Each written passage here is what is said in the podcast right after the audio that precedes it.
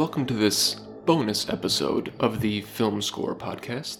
Today I'm not joined by a composer. Instead, I'm joined by fellow film music fan and writer Blake Fichera. Blake and I spend most of the conversation talking about his new book, Scored to Death 2, which features over a dozen long form written interviews with some of horror's greatest composers, both past and present, including names like Michael Abels, Bear McCreary, Charlie Clouser, who did the Saw films, Brad Fiedel, and a whole bunch of others. It's honestly such a interesting read and goes more in depth into some of these composers' careers than probably any other interviews out there. Blake and I chat about his book, as well as these composers, film music in general, and it's just two people nerding out about something they really like. Blake also has a podcast, also Scored to Death, in which he similarly interviews film composers, primarily horror ones, and it's a slightly different format than mine, where they are, again, significantly longer and go into a really deep depth. I try to listen to it when I can, and I highly recommend it. You can also find Blake on various social media at Scored to Death, and as always, you can find me on there too at the Film Scorer. Now, I hope you enjoyed this interview, and of course, there are plenty more composer interviews to come. And if you enjoy it, don't forget to subscribe, leave a rating or review, and all that jazz. Now, let's get down to business. Blake, thank you so much for joining me today. How are you?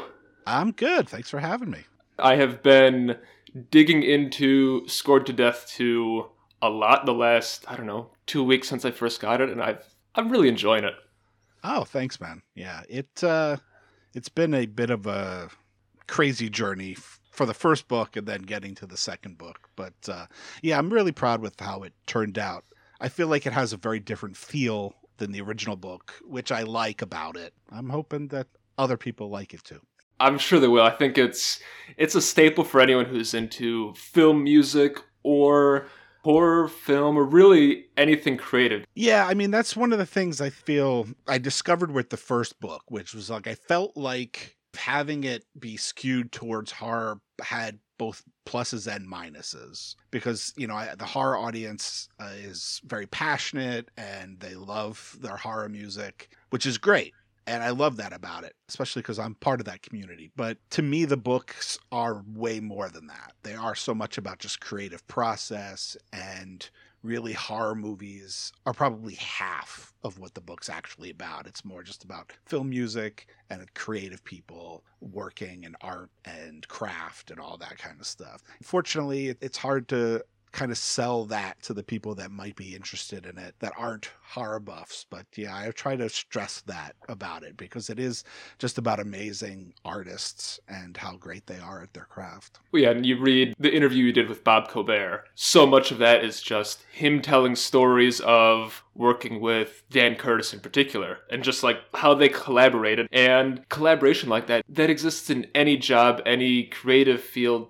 anything. I get how it's a hard sell to other people, but at the same time, if those people pick it up and actually dive into it, it, you know, it should be interesting. But talking about the horror community and getting into that, taking a few steps back before these books even existed, how did you get into horror in the first place? Well, that is a uh, that is a long road. I think part of it was I grew up uh, in the 80s and 90s, and I feel like that was a really good time to grow up if you were willing to accept horror. You had television shows like Tales from the Crypt and Tales from the Dark Side and remake shows of things like Twilight Zone in the 80s and Outer Limits in the 90s. There was Friday the 13th the series. There was a very short-lived show on Fox that I loved which only lasted about a season called Werewolf. There was just it was a good time to be a kid and be fascinated with horror because it was on television. You didn't even have to go anywhere for it. Plus, I call my generation the video store generation because we were basically, I was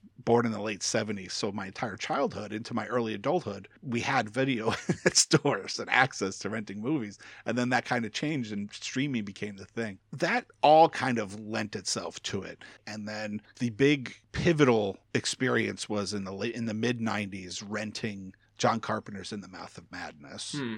It opens with like this very rocking, like metal cue as the books are being printed. And that kind of opened the doors to me falling in love with horror film music because what happened with that movie was it I went out and I bought the score and from that I then bought John Carpenter's greatest hits and Halloween and then the geek in me, I then wanted to know everything I could find out about him. So it was like going to the library and looking at things and then discovering that the guy didn't just direct this movie, but he directed all these movies that I remembered as a kid. So it was like Christine and They Live and The Thing, even Starman, which isn't a horror movie. It was like, oh my gosh, this guy's directed all these movies that I've kind of loved this whole time and never realized it. That opened my mind up to horror in a more serious way and then also the music. So then when I went to film school, my budding interest in horror then exploded. And so the best thing about film school for me was getting to be introduced to things that my peers were interested in. I call it a perfect storm of, of horror for me.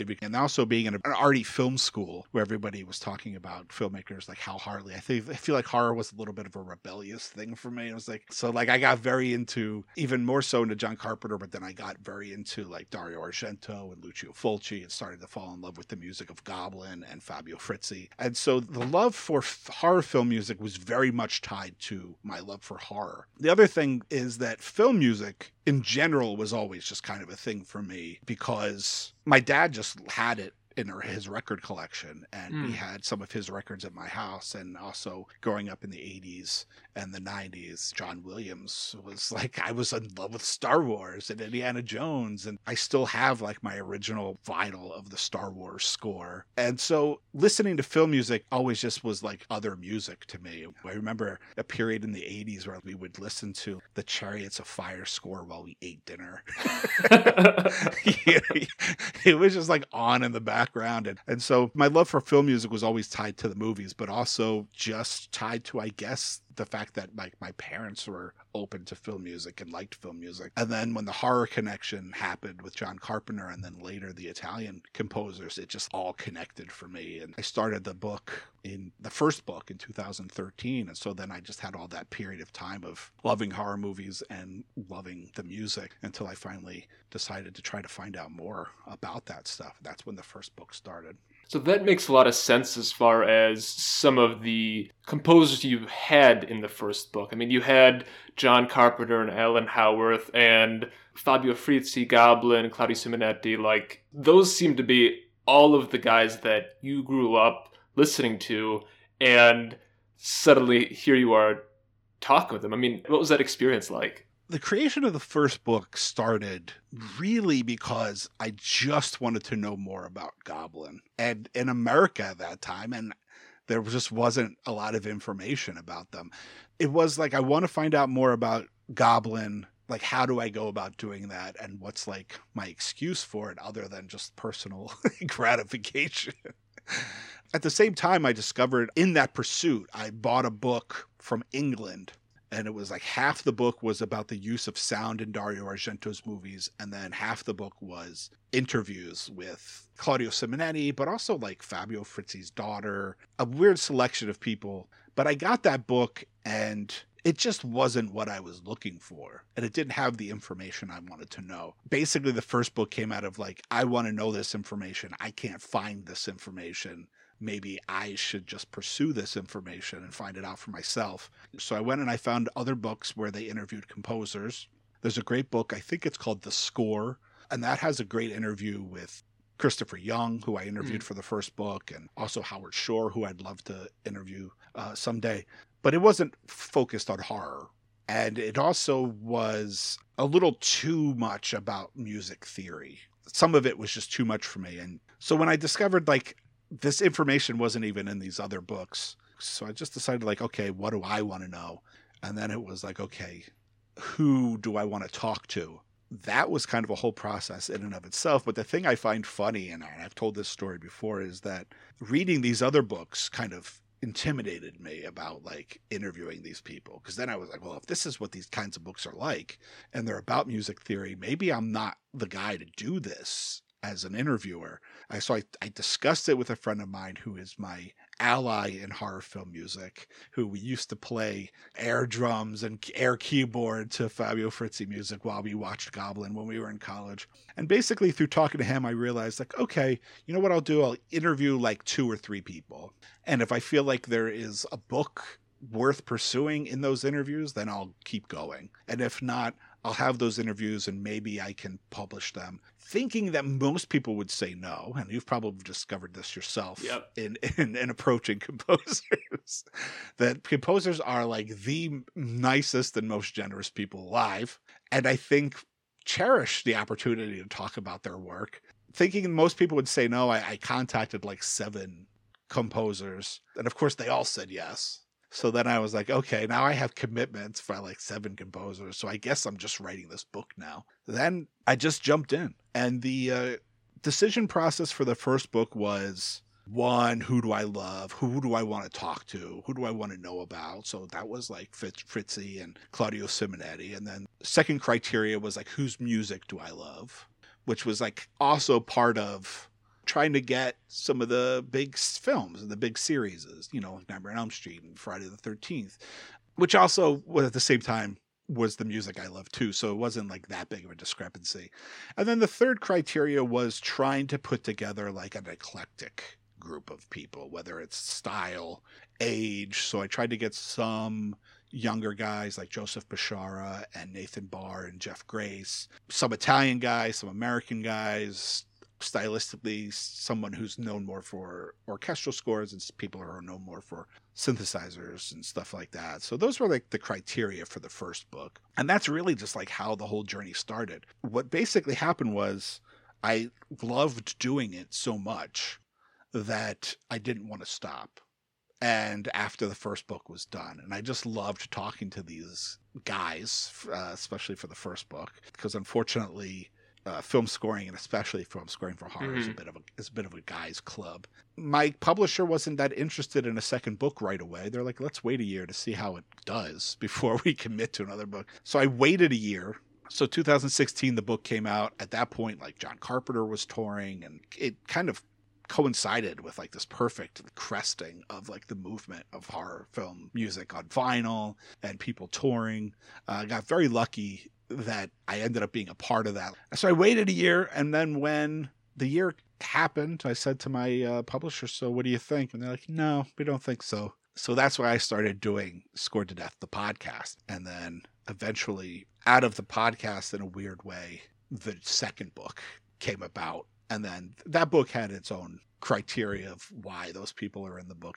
I don't know if you want to go into that. I've been talking for a long time. I do. I mean, I, I do find it interesting the different composition of composers that are in there. But yeah, as, as far as the changing landscape, and it's one thing that you do mention in the second book, it's kind of a recurring question of this burgeoning interest in, I mean, I would say horror film music in general. I see quite a lot of interest in film music broadly, but you mention all the time the interest in horror film music it has been fun to see, and it seems crazy seeing John Carpenter and Goblin going on tour. And it seems like it's really set up the second book really well. Yeah, there was, you know, it was obviously starting. When I started the first book, it's kind of started, some of that made inspiration. I talk about this in the preface of the first book, was like I saw Goblin play live. And seeing them play live just like ignited that passion of that music again. I'd go through these periods over that extended period of time in between discovering them in my late teens and starting the first book, and then seeing them play live just really like I I basically didn't listen to anything else for like the next three years. The only time I listened to other kind of music while I was writing the first book was when I was researching the composers. my in my spare time, if I was listening to music, I was listening to something Goblin related uh, because that concert had such a big impact on me. So obviously, it was happening. The landscape had changed such that a group like Goblin, whose really heyday as a band was the late seventies and had never toured America, It only ever toured Europe. And through the power of the internet and the passion of fans and social media, made them popular enough that they could tour Japan and America and sell out shows, which is crazy. So things were already, the wheels were already turning. I didn't really realize that I was influenced by that, or at the very least, a part of that separately until the book came out and it was like everything had changed. It felt to me that an interest in film music, and especially horror film music, had like exploded. I was very fortunate timing for the first book and is one of the reasons why a second book suddenly seemed like a good idea to my publishers after a period of time had passed. And it makes sense too because I think horror more broadly is being taken more seriously in the critical landscape as well. Because you, you mentioned earlier how being into horror film was kind of a, a rebelliousness in film mm, school. Yeah. And I mean, historically, horror films have basically been shut out of various awards. And then you have Jordan Peele's Get Out was I mean, wildly commercially popular, but also really critically acclaimed, as was Michael Abels' score.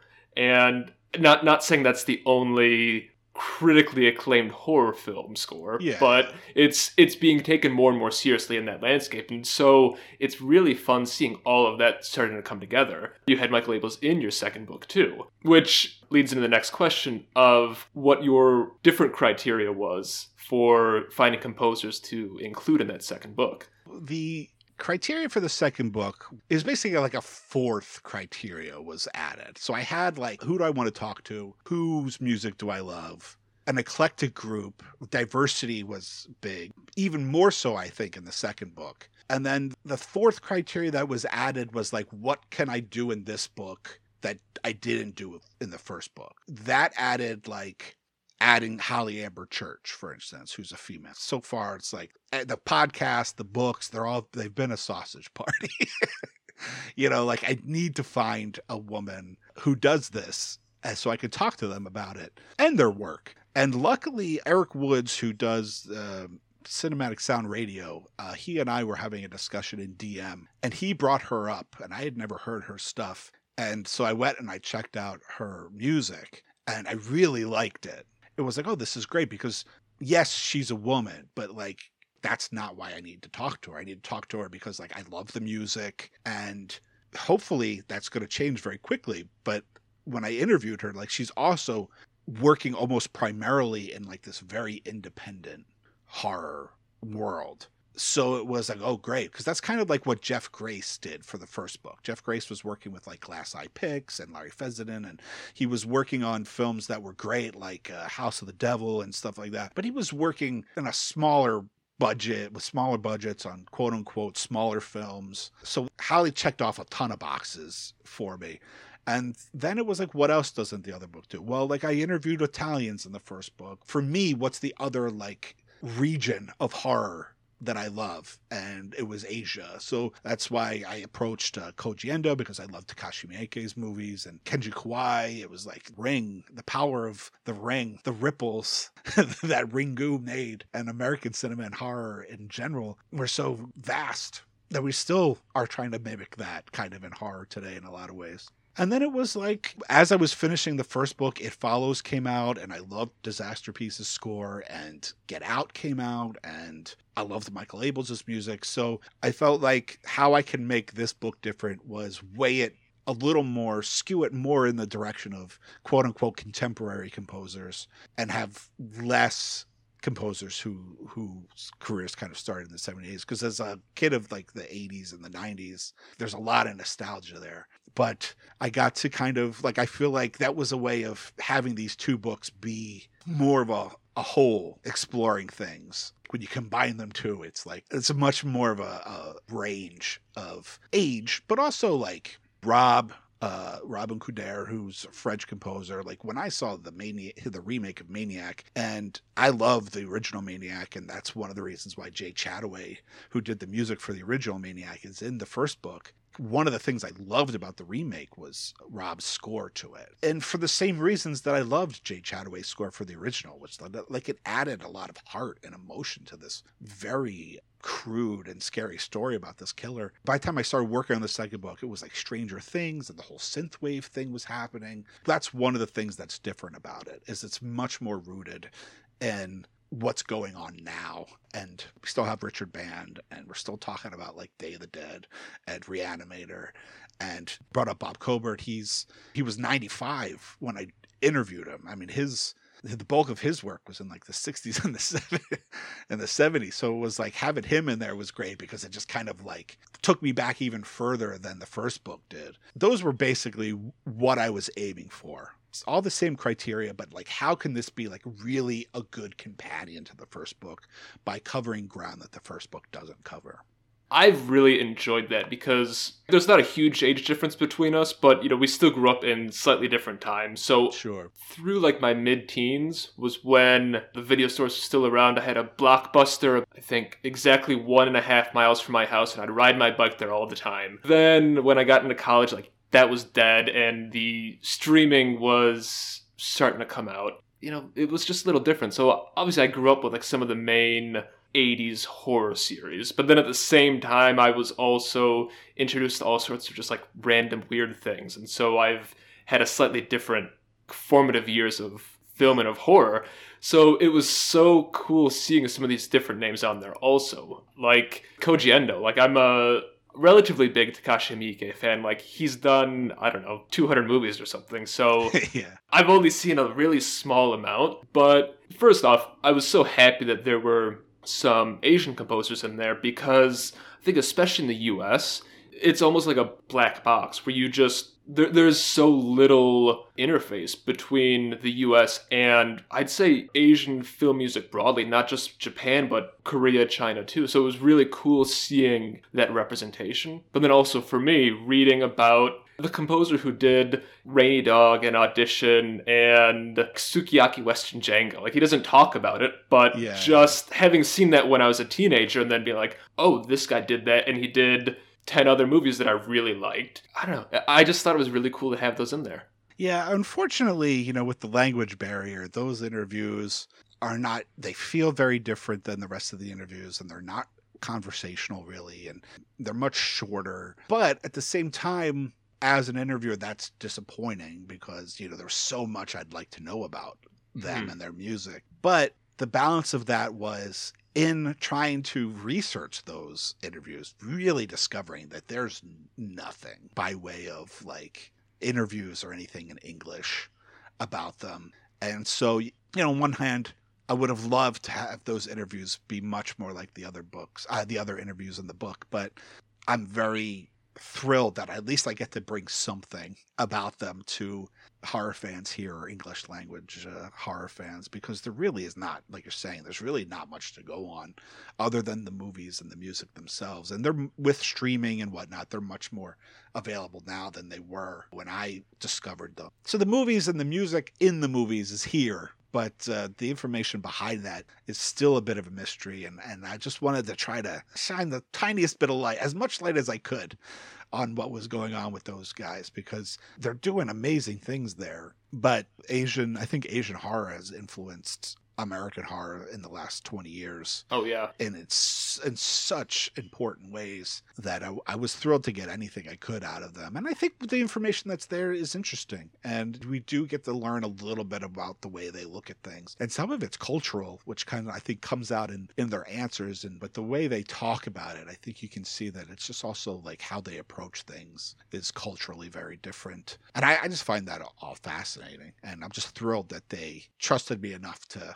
do this interview even if it was like having questions translated into Japanese and sent to them and then getting back Japanese answers and having to have them translated and then considering that it takes up such a small amount of the book, it was the most work that I did for the whole book. So I'm thrilled to to be able to present something about those guys. hopefully it's enough of a bite to at least get some more people interested in it. Because all it takes is growing interest and then more information gets out there more things come out. So hopefully it snowballs a little bit because i'd love to see and and read more too and and honestly I'd love to have more of the music itself available as well. Watching some older Japanese Yakuza films or like Chinese Kung Fu films, there are tons of those, and some of them have some really great music or some really great cues, but you can't find it anywhere. It would be cool to have more and more available to the Western audience. Two things about what you just said. One, one thing I did, which was very gratifying about the first book, was I got a lot of feedback from readers through social media that discovered composers that they never really checked out before through reading about them in the book. And a lot of people would like listen to their music while they read the book, or they'd then go find the, some of the specific cues they talked about in the book and listen to those cues. And so I'm thrilled that people that didn't know some of these composers' music discovered their music and are now fans of their music through the book. And then the other part of what you said is hopefully if you know whether the book has any part thing to do with this eventually or not i don't know. But if we can show through social media or whatever that there's interest in this music you know if there's money to be made somebody's going to want to make it another composer that I'm I'm happy that you have on there is Rob. That's someone who I think he's been doing a, like a lot of really good work over the last few years. Like earlier this year, he did Gretel and Hansel. Two years ago, he did Revenge, which had a, just this really pounding synth score. And he's done quite a few other things. But I think being French and kind of generally doing more independent films, he hasn't had as much exposure into the US. I'm hoping that as those works pile up and having some more exposure in your book that he actually becomes a little well more or a little more well known because he's really good. Yeah, I like Rob a lot and I, th- I, think in my introduction to his chapter I discuss going to see the Maniac remake and having a lot of re- reservations about it because of my love for the first book. And then the minute like his music kind of comes on in marriage to what's going on in the image, not specifically the music, but like how it's married to what's happening. It was like, oh, okay, you've piqued my interest enough that I my guard went down. I'm like, you, you're, I'm going to go on this ride with you. So Rob's interview was one of the interviews that originated as part of the podcast. In between interviewing Rob for the podcast and interviewing Rob for the book, he had done Gretel and Hansel. So there's he talks about Gretel and Hansel in the book, which he didn't do in the podcast. But I approached Rob to interview him for the podcast, and he was interested. And he's like, "I'm going to be in America. Where are you?" And I said, "I'm in New York." He's like, "I'm going to be in New York uh, on so and so date." He's the touring keyboard player for like a French band, and they were going to be playing in Brooklyn uh, a couple of dates. So he was in New York and he really wanted to do the interview in person. Uh, he's the one interview in the book that is done in person.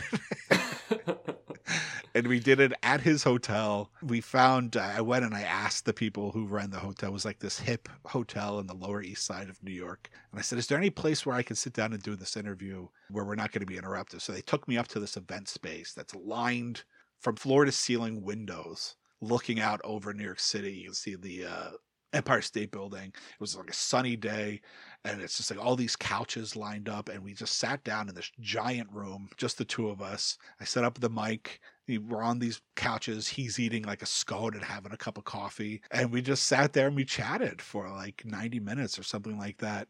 And I feel like two of the reasons why that interview feels a little different than the rest of the interviews is one that that experience of doing it in person, and two is we were both born the same year. So even though he was in like Paris and I was here in America, there really was this shared childhood experience that I discovered in doing. I have this other podcast that I've been doing for about six years called Saturday Night Movie Sleepovers, where we take like a loving and nostalgia look back in movies and we do some contemporary movies and we do some movies from like the 30s and stuff but one of the things i discovered in doing that podcast and the feedback we get from listeners is it was like we really did all share a childhood. Like we remember all the same toys and we remember all the same commercials and remember going to the video store. We remember the box covers on those video stores. So Rob's interview ends up becoming in the beginning of it. We talk like at length about going to video stores and like how the imagery on the boxes captured your imagination. And, and when I was doing the book, I was like, is this going to fit or is this going to be like really weird in the book? But when I went back through and I was editing that interview, I realized like it all fits because it's all part of his passion for cinema and why he loves scoring it all comes from the same place of why I love interviewing these composers, which is like it all starts in childhood and how the, the our budding interest in cinema and horror all started with discovering these films, whether it was on television or in a video store, and it was the seed that got planted that grew for us into our our mutual passion for this music. So I always joke with him when we interact via email, like I feel like we're friends, even though we only ever met that one time because we shared like what I feel like this very intimate conversation about our childhood. We learned so much about each other in that interview. So like I always I'll always have like a very fond feeling towards Rob. But yeah, he's doing really cool things and he's got a very specific style that you can hear in some of his things and he steps out of that style and other things like most composers do. And uh, it was really fun to get to talk to him and also you learn about like how the relationship between directors and composers is different in france than it is here in America. Like it just seems like it's much more of an intimate relationship. The composers seem to be in on the movies even before the scripts are even written sometimes. That happens here in the States, but talking to all these composers, you realize much more of the norm is like, okay, you got six weeks, I need a score, go.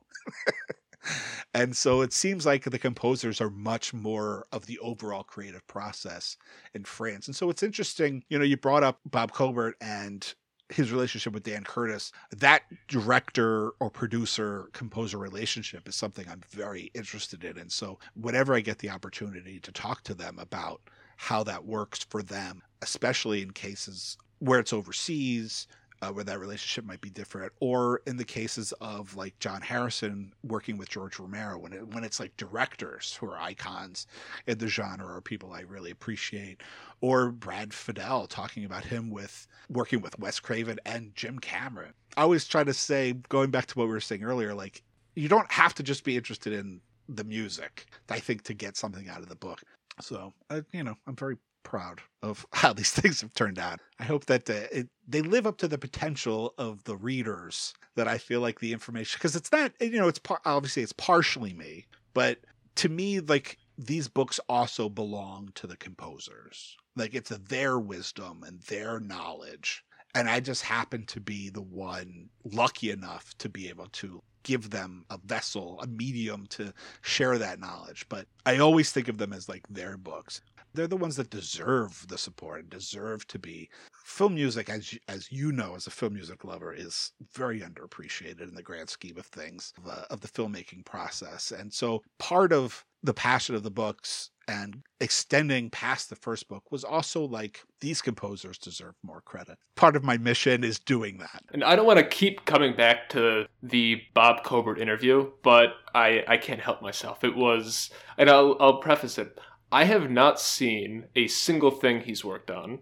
I don't know if I've even heard of anything that he's done, and yet, and I don't know, it's a 30 or 40 page interview, but I was just glued to that one. You know, with what you're saying about giving them credit and kind of supporting the book is supporting these composers. I mean, you you see it in the way that he's talking, where he worked in film and TV for decades and decades, but that was his opportunity to kind of relive 40 years of work. And he mentions it a couple of times where it's like, I haven't talked about this in so long, but it was just a flood of memories coming back. And especially now with him having passed away recently, that's like the memorialization of his work in his own words. I find him so interesting, and I love just how blunt he is. it's an understatement. yeah. It's a great interview to read on its own, but then when you add that context, it gives it so much more impact too. Man, I I really appreciated that part of it. I haven't done a ton of interviews for the book, but I'm glad to see that like his interview comes up from the people asking the questions, not just by me, because I feel extremely honored to have been able to one get to know him a little bit uh, over the, his last year of life. Like I said, he was 95, I think, when I interviewed him, and he passed away in February of this year, to the, uh, 2020, at the age of 96. So one, I feel blessed to have gotten to meet meet him, even if it was just over phone, over the phone, because we talked many times, and I feel very honored that he trusted me to tell his story and that he was because he was reluctant at first. And then he came around, not even from pushing by me. I was like, okay, like, hey, look, he's a 95 year old guy. I wasn't going to nag him. But eventually he came around, and uh, I'm just so fortunate. And the audio of his interview is like the funniest thing. and and maybe someday I'll I'll be I'll release it. And he's got a he's got the mouth of a sailor, and some of that got toned down a little bit. Some of the language got cleaned up a little bit, although I didn't want to lose the charm of the way he said things. I say this in the intro, like I he literally laughed so hard during the interview sometimes that I thought he was gonna die on the phone. He was laughing so hard. He just really enjoyed the experience, which made me just enjoy the experience. And how he came about was literally I was trying to put together a list of who I wanted to interview for the potential people to interview for the new book. Partially, I think, because maybe my composer was like, if you're, I mean, my uh, publisher was like, if you're going to do another book, who are you thinking about? And I was sitting there and I'm like, at the time, my computer was facing my DVD and Blu ray collection. And I was just like looking at them and I was like, Burnt Offerings. I was like, who scored that movie? And I looked up, I was like, oh. And so oh, he also he did Dark Shadows, the television show, which I had fond memories of watching as a kid with my mom and the 90s like kind of reboot of it. And so once I discovered like, oh, this guy composed all this stuff, I was like, he's 95 years old. Like, what stories this guy has to have? Hunting him down was almost as tough as hunting down Koji Endo and Kenji Kawai. Because, I mean, this guy had retired basically from composing in the 90s. So it's not like I could call his agent. And it wasn't like he was on Facebook or or Twitter, you know. Hunting him down was tough, but uh, thank God I did in promoting the first book, I often got the question, what's your favorite interview of the book? And the truth was there really wasn't one because everybody brought something unique to the book and I cherished each experience uh, of interviewing all those people. But when people ask me for the second book, who's your favorite interview in the book? I say it's Bob Cobert because I just had such a fun time. Like his laughter was genuinely contagious. And we just had such a good time talking and his stories were amazing. And uh, because he's at the time 30 years older than anybody else I'd interviewed for any other books. Like his experience was totally unique compared to everybody else's, and the way he approached things was different. So I'm glad you brought him up because he is worth mentioning. And his, I'm very proud of his interview and I'm very I feel very fortunate that I got to know him and interview him for this book so that people can read his story and and find out about it. And then hopefully go discover the music because the music is great too the music, the shows, and the films as well. I read that one a couple days ago, and you know, next week I'm going to spend quite a while looking up as much of his music as I can because it was so fun to read about. Yeah, yeah, his music is great, and also because like his career started before like synths in film, electronic music was like budding. So like a lot of his, you know, most of his career doesn't have any of that. It's just like straight up orchestral. It's old school and it's so some of it's so beautiful and he does he does a music box theme like no one else it was like so many of his so many of the movies i guess dan curtis must have had a thing for music boxes because he had so many uh, opportunities to create these beautiful little melodies that start off in music box form and then get worked into the orchestration of these uh, beautiful pieces of music i'm glad to see that people seem to be responding to that mm-hmm. interview because uh, he is definitely when i say that these books are to promote these composers. He's definitely one of those people I'm talking about because, like, unfortunately, he's passed away now. And there are people that do cherish his music and know who he is. But even for horror movie fans and people who love horror film music, I still don't think his name is one that they know. They might know some of the music. Like, I know people love Trilogy of Terror and stuff like that, but they don't know that he composed the music for it. Burnt Offerings is another cult classic. So, yeah, thrilled, thrilled that he got in the book. So blessed to have gotten to know him because he was quite the character. Even outside of the interview, we we had some, we had many spirited conversations uh, until we lost touch, and then sadly, like I said, he passed away earlier this year. But uh, the music lives on, and so hopefully now the interview does too, and uh, people will be able to find out about that music and his life and his career through through the book, which is great. I hope so too, and I, I pretty sure that's what's going to happen because it's like I said, I didn't know his music or the films or shows that he worked on, and yet I found it fascinating. And I think there are going to be a lot of people who are in that same position, but it's such I mean, he's such an interesting character that how can you not read that interview and want to know more and want to know what he did? I mean, it's Yeah. you know, yeah. look, not not saying every single person will, but man, if you if you don't, what are you doing? Yeah, well, that's you know that's the hope. Like these guys and girls, they put in so much of themselves into the music, and it's a unique part of the collaboration of film uh, making process. It was something I didn't appreciate as much during the first book, I, but in talking about the first book, or even just in conversation outside after the first book was done, but in my experience. Every composer that I've met and talked to has been fantastic, nice and generous, interesting, willing to share, willing to give their time. You know, five of the composers came out for a signing for the first book. I've, I've become pretty good friends with some of those guys now since the first book. And I sold the book at a convention in California when I was a California. Some of them came out to the convention to support the book. Amazing, generous people. And in thinking about it, I kind of realized in some way, and maybe I'm off base, but I, th- I don't think I am, is that to be a composer in film, you kind of have to leave your ego outside the studio because it's with like theater and film, you're really not composing music for yourself. You're in service to a story, you're in service to the director and the producer. And even though like the composer may feel differently, ultimately they're kind of a slave to the project. And I just feel like you can't be good at that job if you have an ego about it. And if even if you were good at it, you would be miserable doing it and you wouldn't want to do it for long. and I think that goes into why they're so nice because I think it takes a certain kind of person to be able to do that job. And I don't think you can be an asshole and do it.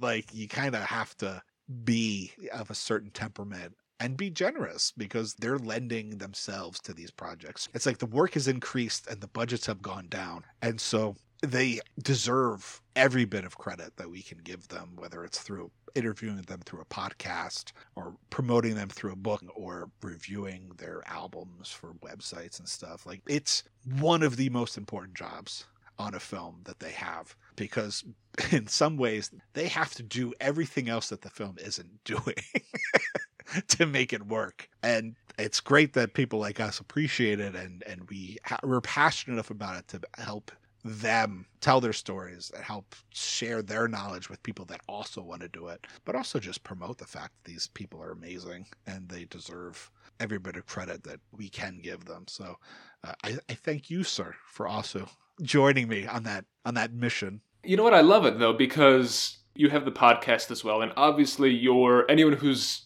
checked out either of our podcasts or both of them can see they're even though they're both doing composer interviews, they're not doing them in different ways, but they do have different formats in some ways. You know, sure yours are basically the most in-depth interviews you can find of these composers and mine are shorter but at the end of the day like they're still basically accomplishing the same objective you know there are other people that do it too. But i never view it as a competition that we're both inhabiting this small space and we're competing against one another for like views or attention or anything. It's like no we're, we're all in this just like amplifying the interest in film music broadly and these composers. And like when i see a new podcast or interview series that's film music focused like i just get happy because all it means is there's more interest in the genre i'm glad that i'm doing it and i'm particularly glad that you're doing it and that you have the book as well it's just more and more for this this space Yeah, I mean, I think